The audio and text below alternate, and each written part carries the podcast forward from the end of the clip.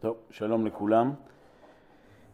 היום הוא נעסוק באיזושהי סוגיה שהיא גם סוגיה אמונית, חלק מהמסגרת הזו של ניצוצות אמונה, כל פעם לקחת סוגיה מחשבתית יהודית אחרת, אבל סוגיה שיש לה הרבה מאוד השלכות גם לתחום החינוכי. תחום החינוכי גם ביחס אלינו, גם ביחס לאלה שאנחנו אחראים על חינוכם. והסוגיה היא, היא מתחילה מדברים שאומרת הגמרא במסכת ברכות, דף סמך א', אומרת הגמרא את המשפט הבא. אמר רבא, כן, אמר אחד האמוראים, לא איברי אלמה, אלא לצדיקים גמורים ולרשעים גמורים. אומרת הגמרא, לא נברא העולם, אלא לצדיקים גמורים ולרשעים גמורים. הגמרא הזו, כבר במבט ראשון אנחנו רואים שהיא מנוסחת בצורה מאוד מאוד חריפה. היום היינו מתנסחים בצורה קיצונית. יש מקום בעולם לפי רבא או לצדיקים גמורים או לרשעים גמורים. בינוניים, אנשים שנמצאים באמצע, מה שאני מניח שכולנו, כאן עושה רושם שרבא לא נותן להם מקום בעולם. הגמרא הזו, שבאמת ראשון היא נראית מאוד מאוד מפחידה, יש בה איזשהו מסר רוחני. לאו דווקא השלכה מעשית, כמו שנראה, אלא יותר הבנה עקרונית, איך הנפש של האדם אמורה להיות. ועל הגמרא הזו ישנו פירוש של הרב אברהם יצחק הכהן קוק בספר אין היה, שהוא לוקח את הגמרא הזו לכל באמת המושג, נקרא לזה, הגידול של הנפש של האדם ושל הילד, איך אמורים לגדול על פי חז"ל. אומר הרב קוק את המילים הבאות על המשפט של הגמרא, לא עברי אלמה, לא נברא העולם, אלא לצדיקים גמורים ולרשעים גמורים. אומר הרב, שיהיה האדם חופשי בבחירה, זאתי תכונת האדם וגידרו והגדרתו. זה בעצם ההגדרה של האדם. ועל זה נברא האדם. ולכן תכלית הכללית יוצאת מן הרשעים גם כן, אלא שאוילו לרשע שבחר שתצא התכלית הכללית בצידו בדרכים רעים שמסבבים רעות לו ולזולתו, ואשרי לצדיק שבחר לעבוד לתכלית הכללית באורח ישרה מלאה אור וטוב לא לעולם. אבל בעיקר הדבר שיהיו מאמין האנושי צדיקים וגם רשעים, זהו חוק היצירה ותעודתה. זאת אומרת, אומר לנו הרב קוק שאלה, בעצם עונה על שאלה ש... שאלה נסתרת. למה הקדוש ברוך הוא בעצם נתן לנו את אפשרות הבחירה? מדוע? אם המטרה היא בסופו של דבר היא לעשות טוב לנו ולעולם, היינו אמורים כולנו להיברא עם נטייה נפשית על הטוב.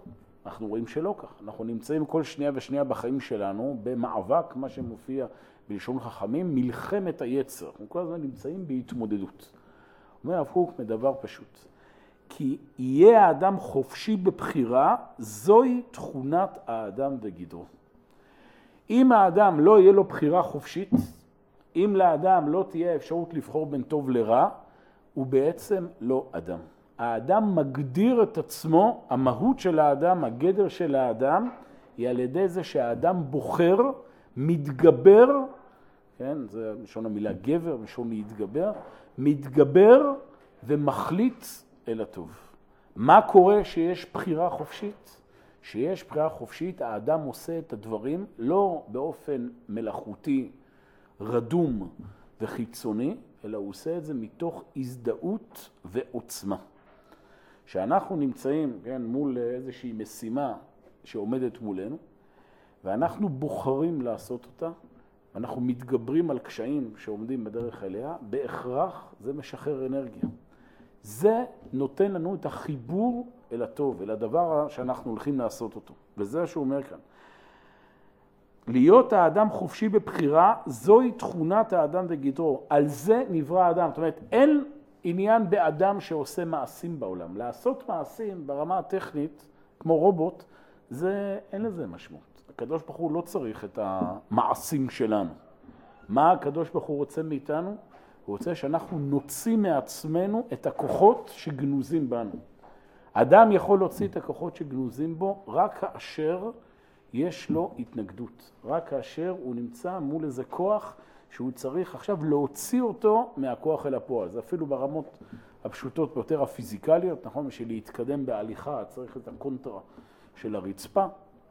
בשביל להרים את היד באוויר, אז אנחנו מתחככים עם כל מיני וקטורים שקיימים באוויר, וודאי וודאי בתנועות נפשיות. זה ודאי גם ברמות ציבוריות כלליות, כן? שכל תנועה גדולה היא מתמודדת, כל, וזה גם הסיבה, על הרב קוק ובמקומות אחרים מופיעים בחז"ל, הרבה על ה, שכל התנועות והשיטות שקיימות בעולם, גם אלה שמתנגדות אל הטוב, שיטות הכפירה וכו', גם להם יש מקום, מעצם זה שהן מכריחות את האדם להוציא, מכריחות את התורה, מכריחות את הרוח האנושית, לצאת מהכוח אל הפועל. ולכן אומר, תכלית הכללית יוצאת מן הרשעים גם כן. גם לרשע יש מקום בעולם. גם הרשע הוא חלק מהפיתוח של המין האנושי. זה הבנה הראשונה, הבנה, הבנה עקרונית. חייבים בחירה חופשית, ומכיוון שחייבים בחירה חופשית, גם לדברים השלילים יש להם מקום בעולם, מצד זה שמאתגרים את החיוב ומוציאים את הטוב מהכוח אל הפועל. אבל, בא ואומר, זה ודאי, שהיצירה על מתכונתה, כלומר על המציאות המתוקנת שלה, נוסדה שיהיו הנפשות נפשות גדולות ואמיצות, בעלות כוח ורצון כביר וראויות לעשות גדולות. אומר הרב קוק על פי דברי הגמרא הזו, מכיוון שהמטרה של הקדוש ברוך הוא בעולם זה להוציא את העוצמות של האדם מהכוח אל הפועל, אמרנו על ידי בחירה חופשית, על ידי זה שהאדם מתגבר, זה שהמטרה, כן, של האדם בעולם זה להיות אדם גדול. זה בעצם מה שהגמרא רוצה להגיד פה. אין מקום בעולם לאנשים בינוניים וקטנים. עכשיו אני מקדים מראש, לפני שנרחיב פה את הדברים. בוודאי שזה לא הדרכה המעשית. כולנו בסופו של דבר אנשים בינוניים. בסדר, כולנו נמצאים בהתמודדות, ולפעמים אנחנו מצליחים, והרבה פעמים אנחנו נופלים. כן, בעל התניה, כן, בספרו, רבי שניאור זלמן מילדי, בכלל הוא אמר כן, שספרם של בינוניים, זאת אומרת, איזו, איזושהי אמירה שרוב בני האדם הם הולכים בדרך, ובוודאי שצריך גם לטפח את ההתמודדות המעשית עם כישלונות. אבל הגמרא הזו היא לא, היא לא, אמרנו, לא גמרא מעשית, היא גמרא שבאה לתת הבנה עקרונית. העולם נועד שתהיה גדול. העולם נועד שתהיה גדולה. אם אדם הוא לא מממש את הכוחות שלו בצורה מלאה בעולם הזה, באיזשהו מקום הוא נברא לבטלה. הוא לא מילא את ייעודו בעולם הזה. זה צריכה להיות נקודת השאיפה של האדם. בתוך זה, כמו שאמרנו, יש את ה... המון מקום בוודאי לנפילה וחולשות ו... ושבע איפול צדיק וקם, אבל מלכתחילה לא נברא העולם, אלא או לצדיקים גדולים או לרשעים גמורים. על כן, שיהיו צדיקים יעשו צדקות גדולות ורבות ערך ויהיו לברכה בארץ. וכשיהיו רשעים, יהיו מרגישי ארץ ומרישי עולם ברשעם. אבל יהיו אנשים גדולים רבי פועלים. אומר הרב קוק על פי הגמרא, או שבן אדם יהיה צדיק גדול ויתקן את העולם, או שבן אדם יהיה רשע גדול ויהרוס את העולם. אבל אם רוצים להגדיר אותו כבן אדם, זה בן אדם שהשאיר חותם בעולם הזה, פעל פעולות. הרעיון הזה, כמו שאמרנו, הוא בעיקר נגזרת חינוכית. למה צריך לחנך את השאיפות של האדם? השאיפות של האדם צריכים, צריכות להיות שאיפות גדולות, לא שאיפות בינוניות. כשאני אומר שאיפות גדולות, זה לא שאדם חי בדמיונות ומחפש כל מיני, כן, מה שהרבה פעמים קורה, שאדם בונה לעצמו כל מיני מטרות שהוא לא יכול לעמוד בהן, והוא מחליט שהוא רוצה להיות נשיא ארצות הברית, רוצה להיות ממשלה, וזה ודאי, לא מדבר על ילדותיות. מדבר עכשיו שאדם מזהה את היכולות שלו, ושם הוא אמור לשאוף למקסימום, לעשות את הדברים עד הסוף. ולכן בוודאי, בתחילת הדרך, בתחילת הילדות, אמרנו בעולם החינוך, יש עניין להעצים את הכוחות של הילד. רבא אומרת הגמרא, היה נותן לילדיו כלים שבויים כדי שישברו אותם. זאת אומרת, הוא נתן לילדים שלו מקום לפרוק את האנרגיה, כדי שמה שנקרא יהיו תוססים. לא שיהיו ילדים כאלה חננות, וישבו כל היום, אלא שיהיו ילדים פעילים. נתן להם כלים שבורים, כלי חרס שבורים, אומרת הגמרא, כדי שלא יהיה בל תשחית. אבל הרעיון הוא שהוא נתן להם מקום לפרוק את התסיסה שלהם. מסופר על רבי יהודה חסיד. רבי יהודה חסיד, אחד מגדולי הראשונים של עם ישראל, מה שנקרא מחסידי אשכנז הראשונים, כתב את הספר, ספר חסידים, ספר נפלא שעוסק בעבודת השם בצורה מאוד עמוקה. כל מקום יש, בהקדמה לספר, יש תולדות רבי יהודה חסיד. יש שם איזה סיפור שהאמינות שלו היא סך הכל גבוהה, כי זה, כתבו את זה תלמידיו. הסיפור הוא כזה, אומר הסיפור, אני מצטט אתכם ציטוט חופשי, ש... שהיה, ככה הם אומרים, שהיה רבינו, כן, רבי יהודה חסיד, בן שמונה עשרה שנה, היה לא למד עוד כלום והיה עושה מעשי נערות. ככה הסיפור מתאר. זאת אומרת, שעד גיל שמונה עשרה רבי יהודה חסיד היה, עוד לא רבי יהודה חסיד, היה יהודה, נער, משתולל, לא למד כלום וכו'. היום בטח היו מכניסים אותו עם רטלין או קצת היפראקטיבי, אני יודע בדיוק איפה היו מגדירים אותו. מכל מקום, ואז מספר הסיפור שהיה אביו של רבי יהודה חסיד, אביו של רבי יהודה חסיד קראו לו רבי שמואל חסיד, שהוא היה אחד מגדולי הדור באותה תקופה. אז אומר הסיפור שהיה רבי שמואל חסיד יושב בישיבה, והיה מלמד את תלמידים תורה, והיה רבי יהודה, יהודה זורק חצים לתוך בית המדרש. היה זורק להם שם טיסנים כאלה, וזה מפריע להם ללמוד, בן שמונה עשרה. עד שכעסו התלמידים ואמרו לרבי שמואל חסיד, לראש ישיבה, אמרו לו, אתה ואבותיך ואבות אבותיך היו כולכם גדולים בתורה, ואיך תגדל בנך להיות פרא אדם? זה היה סיפור. אלו, מה, מה קורה גדל אצלך בבית? תראה מה זה, זה, זה התנהגות, זה פראות. אמר רבי שמואל חסיד לבנו יהודה, בני, את תרצה ללמוד תורה? מהירים פה הערה נכונה, אתה צריך קצת לתפוס את עצמך בידיים, אתה רוצה ללמוד משהו? אמר לו, יהודה, הן מוכן, תן לך צ'אנס, בסדר, בוא תנסה ללמד אותי תורה. הושיב אותו ליד אחיו, היה לו אח לרבי יהודה חסיד, חשבתי שנייה מה היה השם, בוא נלך, זה שמעון, יכול להיות שזה לא, לא השם, אבל זה היה, היה לו אח לרבי יהודה חסיד, שהוא היה, מה שנקרא, הילד הטוב במשפחה. הוא ישב ולמד, והיה, היו בטח אומרים לו כל הזמן, למת לו כמו אחיך, וזה. אז הוא הושיב אותו, אומר, בוא, הושיב אותו ליד אחיו שמעון, והתחיל ללמד אותו תורה. ואז מספר הסיפור, שאמר רבי שמואל, מילה אחת, והתמלא הבית תורה. זאת אומרת, אמר איזה חידוש תורני, ו... ורבי שמעון, האח, מה שנקרא, הילד הטוב, כבש פניו בקרקע. זאת אומרת, כל כך התרגש מהתורה הזו, שקיצור, הגיב שיש פה משהו גדול. ויהודה, כן, הבן, לא נע ולא זה, אדיש, לא, שנקרא, לא מדבר אליו. אמר רבי שמואל חידוש נוסף, ולא היה יכול רבי שמעון לעמוד מפני האורה, וכבש פניו בתליתו של אביו. ככה ניסו, זאת אומרת, הוא התחיל להגיד, ללמד איזה עוד משהו, ורבי שמעון היה כל כך התלהב שהוא כבש פניו, זאת אומרת, הוא שם את הפנים שלו בתוך הבגד של אביו, וכולו היה בעניין, כולו היה באורות. ורבי יהודה לא נע ולא זה. ממשיך באדישות. אומר בן אדם, לא רק שפרא האדם, גם לא, מה שנקרא, לא, לא מזיז לו, כל מה שהם מלמדים. ואז אומר רבי שמואל משפט, וזה בשביל זה, זה קשור לסוגיה שלנו. אומר רבי שמואל, אמר רבי שמואל לשמעון, לאח הטוב, תדע לך, אתה תהיה ראש ישיבה כל ימיך.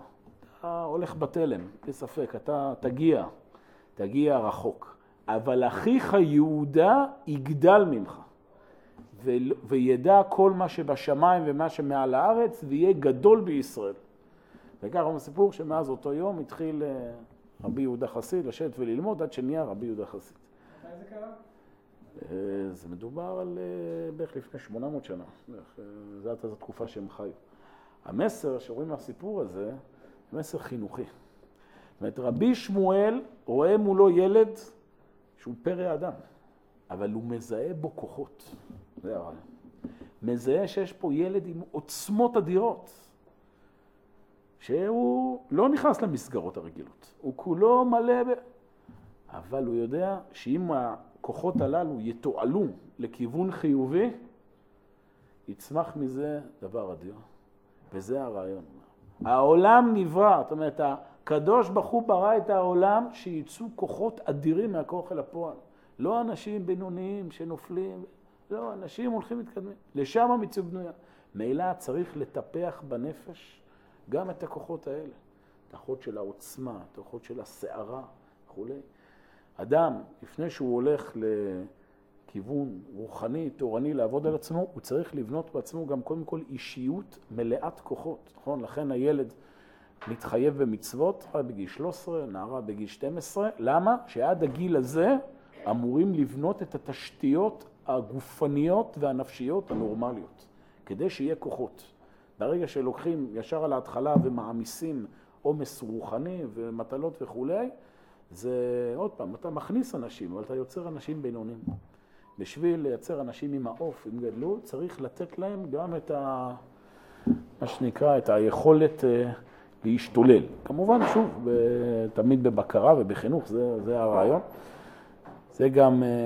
אומר הרב קוק על הגמרא, שהגמרא מספרת שבשבוע שלפני שעם ישראל קיבל את התורה, לפני חג שבועות, נתן תורה, אז הוא הגיע לרגלי הר סיני, ובעצם קיבלו את התורה ביום שישי. מה הם עשו בשישה ימים הללו? אז יש שם תיאור שלם, מה עבר בשבוע הזה על עם ישראל. אומרת הגמרא, ביום הראשון שעם ישראל הגיע למרגלות הר סיני, לא אמר לו ולא מידי, כן, הקדוש ברוך הוא לא אמר להם כלום. למה? משום חולשה דאורחה, בגלל שהם היו עייפים מהדרך, והקדוש ברוך הוא נתן להם קודם כל יום אחד לנוח. ואחרי זה מתחיל שם איזה תהליך של התקדמות, אל תעלו בר ותפרשו, עד שמגיעים אל מתן תורה. אז הם מפרשים, לפני שמתחילים את התהליך לקבלת התורה, לפני שמתחילים את העלייה בהר, קודם כל צריך לנוח, קשור לנושא הזה. קודם כל צריך שיהיה כוחות חיים, בריאים, שמחים, מלאי עוצמה. על גבי זה אפשר לפתח אה, עולם תורני ועולם רוחני גדול. אם מלכתחילה הכוחות הם בינוניים, הכל. וזו הסיבה שגם אומר הרב קוק שיש כפירה בדור שלנו, בסדר? ויש חילון. זה בא לעורר את הכוחות. כן, העולם הדתי כפי שהוא, לא יכול להגיע להישגים גדולים, בגלל שהכל הוא כל הזמן כזה בסוג של בינוניות, של מפחדים.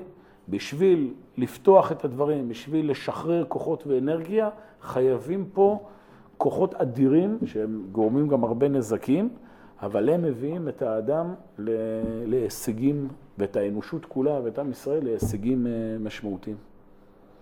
אני קורא שוב, בשתי שורות האחרונות בעמודה מצד ימין. על כן, או בואו נקרא אולי לפני זה, חמש, חמש שורות מלמטה בעמודה מצד ימין. אבל זה ודאי שהיצירה על מתכונתה נוסדה, כן, שהקדוש הוא יצר את העולם, שיהיו הנפשות נפשות גדולות ואמיצות, בעלות כוח ורצון כביר. צריך שאדם יהיה רצון, שיהיה לו שמחת חיים, שיהיה לו תחומי עניין, בכל, אני אומר, זה בכל מישור, זה לא רק במישור של לימוד תורה, זה גם במישור של זוגיות וגם במישור של תחביבים וגם במישור של אכילה ושתייה וחברים. צריך קודם כל שיהיה המון המון עוצמה, ועל גביה אפשר להתקדם הלאה. לכן יהיו הנפשות נפשות גדולות ואמיצות, בעלות כוח ורצון כביר וראויות לעשות גדולות. על כן, כשיהיו צדיקים יעשו צדקות גדולות ורבות ערך ויהיו לברכה בארץ. וכשיהיו רשעים יהיו מרגיזי ארץ ומרישי, כן, מרישי זה מזעזעי עולם בראשם, אבל יהיו אנשים גדולים רבי פעלים. זאתי תכונת היצירה לאמיתתה. בשביל זה הקדוש ברוך הוא ברא את העולם. אני חושב, זה לא הדרך המעשית, זה לא חלילה שאם אדם, כאילו עדיף שאדם יהיה רשע מאשר שיהיה בינוני, ודאי שלא. מבחינה מעשית ברור שאדם, שאדם יהיה בינוני מאשר רשע גדול. אבל מבחינה עקרונית רוחנית, יהיה צד שהרשע הגדול הוא מוציא מהכוח אל הפועל יותר מאשר אדם בינוני. באיזשהו מקום העולם נברא בשבילו, כן? מבחינת ההבנה העקרונית. כן? כשהרב מדבר על זה, כשמדבר על צדיקים גדולים ורשעים גדולים, זאת אומרת, כל הנחל הוא יצא של הגדרה. אבל שום את הגדרה של הרב בכל תשובה, מרצה, עוונות, מצסקויות, רוב... אני לא יודע אם מדובר כאן על הגדרה. אני לא רוצה לתרוש השנה בגמרא, לגבי... אני לא חושב שזה מדובר כאן בהגדרה. אני לא חושב שמדובר כאן בהגדרה מדויקת. הכוונה היא פה אנשים שפועלים טוב בצורה גדולה, ואנשים שפועלים רע בצורה גדולה. אני לא, לא חושב שנכנסים פה לדקויות, עכשיו מתי האדם נקרא צדיק גם ומתי האדם נקרא שם. בעצם כמו ששבא נתניה אומר, בעצם אחד שלו בסיכוי יגרס לבחול, זה הצדיק גדול? כן, אבל אני חושב שהרב יותר מדבר עלינו. בכל אחד מאיתנו יהיה צד של צדיקות גמורה ורישות גמורה. מהרב, זה הצדדים שבאמת מניעים את האישיות. הצדדים, צדי הקצה. שוב, באופן מעשי אנחנו דרך האמצע. אדם חייב להתרגל, להוריד את הדברים באופן מעשי ורגוע. אבל מה שאמור להניע את האישיות, את האישיות זה אנשים גדולים. אותם אנשים להיות, וכך אדם אמור לפעול. אדם אמור לפעול עם חדווה, עם מוטיבציה. לא... אין, החשש הגדול הוא שהאדם יהיה כזה ישן. וזה זה הבעיה הגדולה.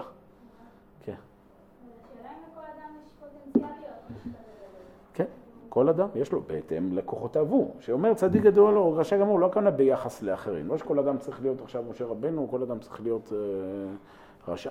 זה כל אדם יש לו את המימוש שלו, אבל את המימוש שלך עד הסוף. זה המשמעות. ועכשיו צריך לזהות איפה זה עומד. לא להסתפק ב... ב... כן, במסילת ישרים, הרמח"ל, הוא כותב על זה. כמובן שיש אנשים שהם, הוא אומר שהם... אה, בצד ובאופן כזה קצת משלי, שאנשים כאלה בהם אומרים, אני, אני עובד השם, אבל אני לא נדחק לשורה הראשונה. כאילו, מנסים לנחם את עצמם. כאילו, אנחנו בסדר, אבל לא, מה שנקרא, לא יותר מדי. דתי, אבל לא להגזים. יש כזה ביטוי. כאילו, דתיים, אבל לא... לא. אז הרמח"ל אומר את זה. מה, אדם בעולם הזה מוכן לקבל את זה? הרי מישהו פה בעולם הזה שקצת דוחקים אותו ממה שהוא חושב שהמקום שלו, הוא כולו מרגיש עכשיו תסכול וקינה וזה. ופתאום בעולם הרוחני אדם הופך להיות כזה מסתפק במועט. זה אשליה. אדם הרי כמו שאנחנו בעולם הזה, שהאדם מזהה, עוד פעם, שהאדם הוא חכם במין שיש מקום שהוא לא צריך להיות בו, זה נפלא. אבל שהאדם יודע שזה צריך להיות המקום שלו. והוא לא מממש את עצמו, הוא תוסכל, הוא מרגיש שהוא לא, הוא לא הוציא את עצמו מהכוח אל הפועל. אותו דבר בעולם הרוחני. אדם צריך לדעת, יש לך תפקיד, צריך לעשות אותו עד הסוף. להיות עם אומץ, להיות עם גבוהה, לקחת גם סיכונים, זה, זה חלק מה, חלק מהרעיון.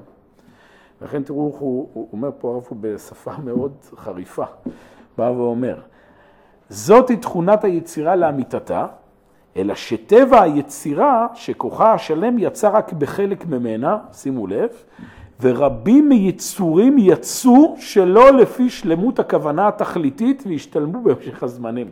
בתרגומי הרב, יש יצורים, אתה מתכוון אלינו, יש אנשים שהם נבראו לא על פי שלמות הכוונה. זאת אומרת, הקדוש ברוך הוא כביכול זה בג ביצור. זאת אומרת, שהאדם הוא בינוני, זה איזשהו אה, כשל ביצור של הקדוש ברוך הוא. לא לזה הוא התכוון, כן, כמובן ב, בלשון אה, משליט. האדם יצא בינוני, הקדוש ברוך הוא אומר, זה תפקשש לי. ופה אנחנו מחזים אותו גם בייצור. ועל כן, עיקר בריאת אלמה הוא שיהיו בה אנשים גדולים, בעלי נפשות גדולות ושאיפות חזקות רבות ערך. וכיוון שהבחירה היא בהכרח חופשית, הלא אי אפשר לומר אחרת, כי אם שנברא העולם אלה לצדיקים גמורים ולרשעים גמורים, שהם הם הבעלי הנפשות הגדולות רבות ההון, כן, רבות הכוח, ועכשיו שימו לב למשפטים הללו, משפטים קצת... מעליבים, אבל הרב קוק מצא נכון לכתוב אותם, הוא כותב כך, אבל הבינוניים, הנדים בחפצם כאשר ינוד הקנה, אנשים שהם כאלה כמו קנה, הרוח, נזזים לפי כל רוח, אלה הם יציבות, אלה הם מטרה ברורה, אלה הם משימות בחיים, הם כזה מדלדלים, אומר הבינוניים, הנדים בחפצם כאשר ינוד הקנה, הם אינם האנשים של שלמות היצירה, כיוון שהאדם עלול לנטות פעם לטוב פעם לרע, הוא אות על רפיון נפשו, על החולשה של הנפש שלו וקטנותה, ולא זוהי תכלית היצירה ומטרתה. הכוונה העליונה שיהיו נמצאים אנשים רבי ערך ורבי כוח, שהם רואים לעשות על ידם דברים גדולים ולא ננסים, כן, גם מדהים, לא ננסים ונפשות שפלות מתנודדות כקנים ונוטות לכל רוח. מכאן אנחנו לומדים שכל המשפטים שלפעמים אומרים לילדים, טוב, עכשיו אתה ילד, אתה מתלהב, חכה שתגדל, אז תהיה מיואש ועצוב כמונו, כמו מבוגרים, אז המשפטים לא טוב. זאת אומרת, ההתלהבות, החוזק, היא צריכה, זה, התחושות האלה שילדים מרגישים אותם, שמרגישים שכל העולם פתוח לפניהם, זה תחושות נכונות. באמת ככה האדם אמור. והמצב האידיאלי שהאדם ממשיך עם התחושות האלה כל החיים, והוא כל הזמן הולך ומוצא מעצמו כוחות, והוא לא מתעייף, קובע השם יחליפו כוח, ונהיה צדיק גדול, לא רשע גדול, צדיק גדול. ומי שיצא רשע גדול, טוב, לפחות מראה שהוא את הנקודה הזו הוא לקח עד הקצה. מה יקרה לו בשמיים, זה כבר אנחנו לא... זה כבר מחיר שהוא צריך לשלם, אבל לפחות יצא אדם גדול. טוב. אז... לא, אומר, הרשע הגדול, התפקיד של הרשע, כי הרשע הגדול עוזר למציאות להוציא את עצמם מהכוח אל הפועל. זאת אומרת, הרשעים הגדולים, הכוחות השליליים הגדולים בעולם, הם, הם, הם פעלו, עשו משהו. הם, בדרך עקיפה הם בנו את העולם. מישהו בינוני, והמשמעות שאנחנו מדברים עליו, זה מישהו שלא השאיר חותם. כאילו עבר, לא, כביכול, אם היה נולד, לא היה נולד, לא... אז מה, לכולנו יש לנו צד כזה. אז אדם צריך בתוך הגבולות גזרה שלו לנסות למקסם את הכוחות שלו עד הסוף. ולמראה העולם, הרשעים גמורים או צדיקים. טוב, נעצור כאן.